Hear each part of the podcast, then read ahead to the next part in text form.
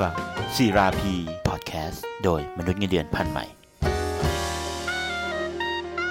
สวัสดีครับซีราพีพอดแคสต์โดยมนุษย์เงินเดือนพันใหม่นะครับ กลับมาพบกันอีกครั้งหนึ่ง ปัญหาของมนุษย์เงินเดือนที่ถามเรามาทางอินบ็อกซ์นะครับ ถามมาเราตอบให้นะครับ วันนี้ดรพีมีเรื่องอะไรมาพูดคุยกันครับ ก็มีคำถามถามมานะคือคำถามมันเยอะมากนะก็เราต้องเลือกครับที่น่าสนใจก่อนเนาะอันนี้คือเออน้องคนนี้ก็บอกว่า เขาทำงานมา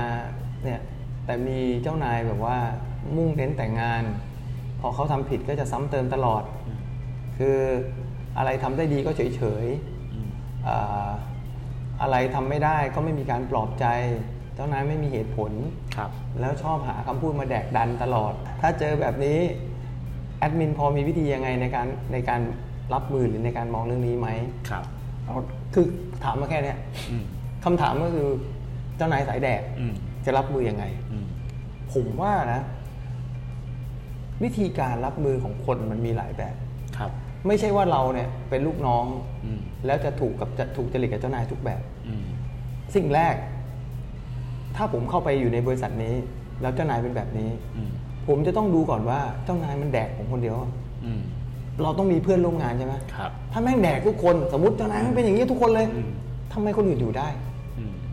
ทำไมคนอื่นทำงานได้ครับทำไมคนอื่นถึงแฮปปี้ได้อืมทำไมคนอื่นถึงไม่เครียดได้ เราต้องครับดูอืมเพราะว่าบางครั้งเนี่ยคำพูดของคนของคนที่เป็นเจ้านายสายแดกเนี่ยครับบางทีคนตีความคนละแบบอืมเช่น เจ้านายจากปากบอกว่า เมื่อไหร่จะเสร็จอืมแต่บางคนเขาก็ตีความเอ้ยก็แค่ตามงานธรรมดาอืมแต่บางคนรับไม่ได้อืมเรื่องแบบนี้ก็ตีความว่าโอ้โหแม่งแดกดันฉันอย่างนั้นอย่างนี้ มากดดัน คือปัญหาก็คือว่าวิธีการพูด สไตล์การพูดคำพูดหนึ่งคอืมำลูกน้องสี่คนฟัง ตีความคนละแบบนะอืมอย่างเจ้านายคนเนี้ย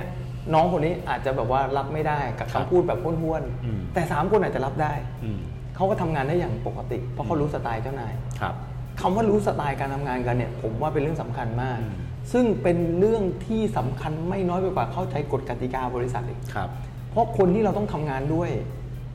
เขามีสไตล์แบบไหนอืม สไตล์เจ้านายเราเป็นอย่างเงี้ย เช่น แดกนี่คือเกิดเกิดเหตุการณ์แดกยังไงอืมถ้าทำงานช้าเขาไม่ชอบเขาแดกแน่ครับแต่ถ้าเสร็จก่อนเขาเฉยเฉยๆอืมจบคำว่าเฉยเฉยๆนี่คือดีแล้วอืมก็ดีแล้วไงไม่ต้องโดนแดกไงอืมอืมแต่ถ้าเกิดช้าปุ๊บโดนแน่ครับๆหรือเข้าผิดจังหวะอืมคือถ้าทั้งถ้าเรารู้จักนิสัยเจ้านายเราสันดานเจ้านายเลยจริงๆเนี่ยเราจะรู้เลยว่าเวลาไหนในแต่ละวันห้ามคุยอ่าเวลาไหนแต่ละวันอย่ามายุ่งกับเขาครับเวลาไหนแต่ละวันต้องเข้าไปคุยอืมแล้วจะรู้ทันทีเลยว่าอืม จุดไหนนี่มันเข้าได้ อยู่ด้วยกันมานานต้องรู้นะ ไม่ต้องนานก็ได้ วิธีการศึกษาเจ้านายง่ายที่สุดเลยดูจากคนอื่นที่เขาอยู่ก่อนหน้าเราอะว่าเขาบริหารจัดการเจ้านายยังไงอืมไม่มีหรอกครับที่ว่าเจ้านายแม่งเลวทุกมุมอืมแล้วไม่มีหรอกเจ้านายดีทุกมุมอืมแต่ต้องไปดูว่าเจ้านายเนี่ย เพื่อนร่วมงานที่เขาอยู่มาก่อนเราอะหรือเขาอยู่มากับเราเนี่ยเขาบริหารจัดการเจ้านายคนนั้นยังไงครับ ผมผมพูดง่ายๆนะ เราไปแก้เจ้านายไม่ได้เกมนี้ เราต้องแก้ที่เราครับ แล้วก็ดูว่าจังหวะจะโคนที่เราเป็นอยู่ทุกวันเนี้ยจังหวะนรกหรือเปล่าเออเพราะจังหวะนรกนี่คือกูโดนตลอดอ่าแต่ถ้าเกิดเราโดนอยู่คนเดียวเนี่ยแสดงว่าเราจังหวะนรกของแท้อืมแต่ถ้าเพื่อนร่วมงานคนอื่นแม่งไม่โดนเลยอืมสนิทกิ๊บอืมแสดงว่ากูนี่แหละเป็นปัญหา หาจังหวะให้เจอว่าคือจังบางทีก็เป็นเราเองนั่นแหละที่เป็นปัญหา ถูกไปเหยียบกับระเบิดตลอดอะไม่ไม่คิดว่าเอ้าที่คนอื่นเขารอดได้ไงวะเออเออตั้งสติก่อนนะครับ ผมแนะนำน้องท่านนี้นะครับว่า เริ่มต้นวันใหม่ในสัปดาห์หน้า สมมุตินะ ขอให้หยุดทุกกิจกรรมเลยอืม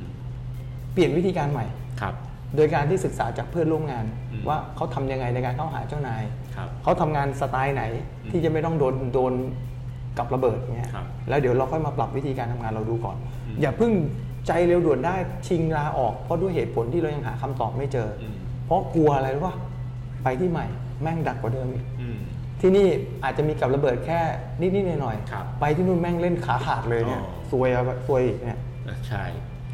คือคนเรามันก็ไม่ได้หมายความว่าเราจะโดนอยู่ตลอดเสมอไปถูกใช่ไหมครับ ไม่ว่าเราจะทำอะไรก็แล้วแต่ ใช่อืมคือคิดลองคิดมุมกลับนะ เราบอกว่าเราทำงานกับเจ้านายคนนี้ไม่ได้ ไม่คิดมุมกลับว่าเขาก็ทำงานกับเราไม่ได้เหมือนกันอ่ามันอาจจะมีเคมีบางตัว หรือพฤติกรรมบางอย่างที่เขาไม่ชอบเราอยู่อ่าแต่เนื่องจากเขามีอำนาจเหนือกว่าเราจะให้เขาปรับได้ไงอ่าเราก็ต้องปรับที่เราด้วยครับซึ่งการตรวจเช็คเรื่องเคมีในการทำงานหรือว่าพฤติกรรมเนี่ยดูได้จากเพื่อนร่วมงานก็ได้อืมว่าสไตล์เขาทำงานกับเจ้านายยังไง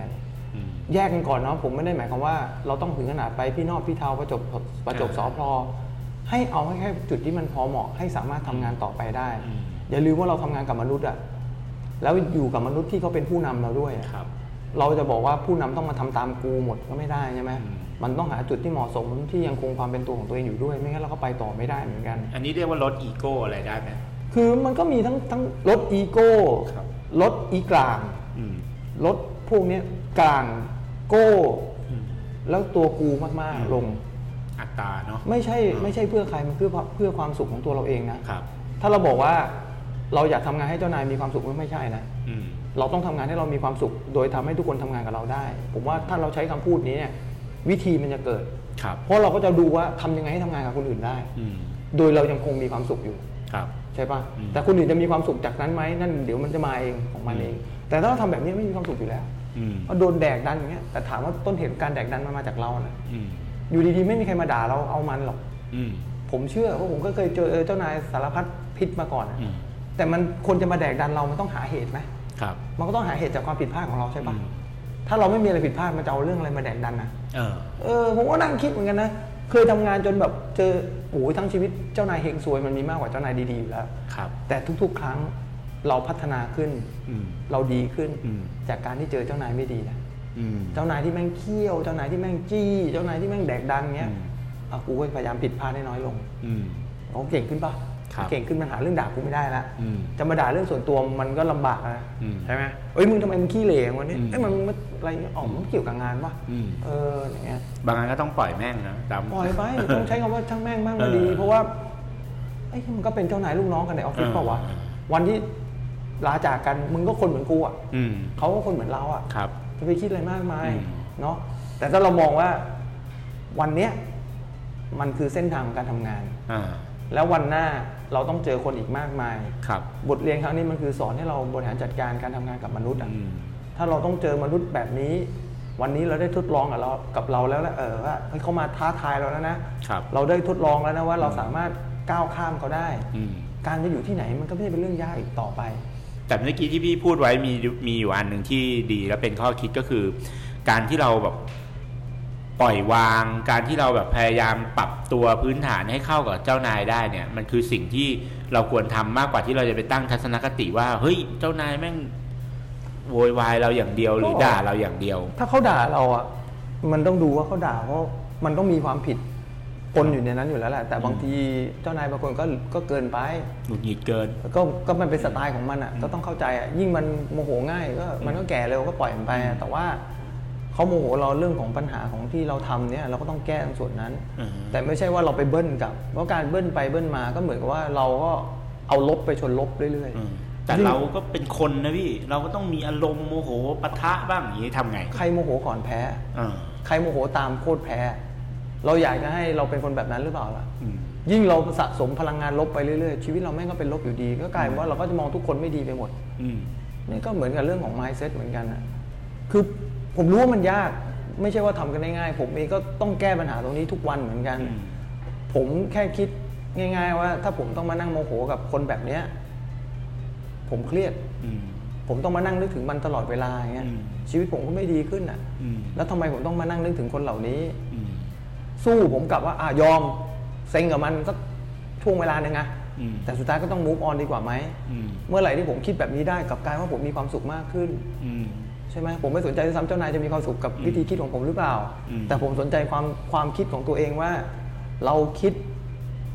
เพื่อจะแก้ปัญหา เราคิดเพื่อจะไปข้างหน้าไงอืมไม่ได้คิดเพื่อจะหักล้างอืมหรือคิดเพื่อจะแบบว่าให้เรารู้สึกดีครับโดยโยนความผิดไปให้เจ้านาย หรือคิดเพื่อจะแบบอาฆาตเครียดแค้นสุดท้ายมันก็ไม่มีประโยชน์อะอืมนั่นแหละเพราะไอ้สิ่งที่เราพยายามจะบอกอยู่ตอนนี้เราก็ไม่ได้หมายความว่าจะให้ทุกคนกลับไปเปลี่ยนกลับไปเปลี่ยนความคิดได้ภายในวันสองวันอะไรอย่างนี้อืมก็คือเอาเรื่องเนี้ยไปพยายามปรับปรุงตัวเองเปลี่ยนแปลงตัวเองคิด เพื่อตัวเองให้มันมากขึ้นใช่น่าจะทำให้เราเนี่ยสามารถอยู่กับเจ้านายในลักษณะแบบนี้ได้ หรือแม้กระทั่งองค์กรที่มันมีความแบบ อึดอัดในใจเราอะอยู่ได้โดยที่เราไม่จำเป็นต้องโวยวายหรือปะทะอะไรอย่างนี้ถูกไหมครับ ใช่ครับโอเค นี่ก็เป็นอีกหนึ่งข้อคิดหนึ่งนะครับของการที่เราจะทำให้เราอยู่กับเจ้านายให้มีความสุขได้นะครับ ไม่ว่าเจ้านายคนนั้นจะเป็นนิสัยแบบไหนก็ตามจริงอีกหนึ่งในหัวข้อของศิลาพีนะครับ เรายังคงมีเรื่องราวที่แฟนๆถามมานะครับ แฟนเพจถามมาแล้วก็เรายังอยากจะให้คำตอบ ในเชิงความคิดเอาไปพัฒนาตัวเองกันต่อไปนะครับ วันนี้ศิลาพีจบลงแค่นี้นะครับ เดี๋ยวตอนต่อไปเป็นเรื่องอะไร เรากลับมาติดตามฟังกันครับ ขอบคุณที่ติดตามฟังศิราพี โดยมนุษย์เงินเดือนพันใหม่ สนับสนุนโดยดีโอเคลียให้ธรรมชาติดูแลคุณ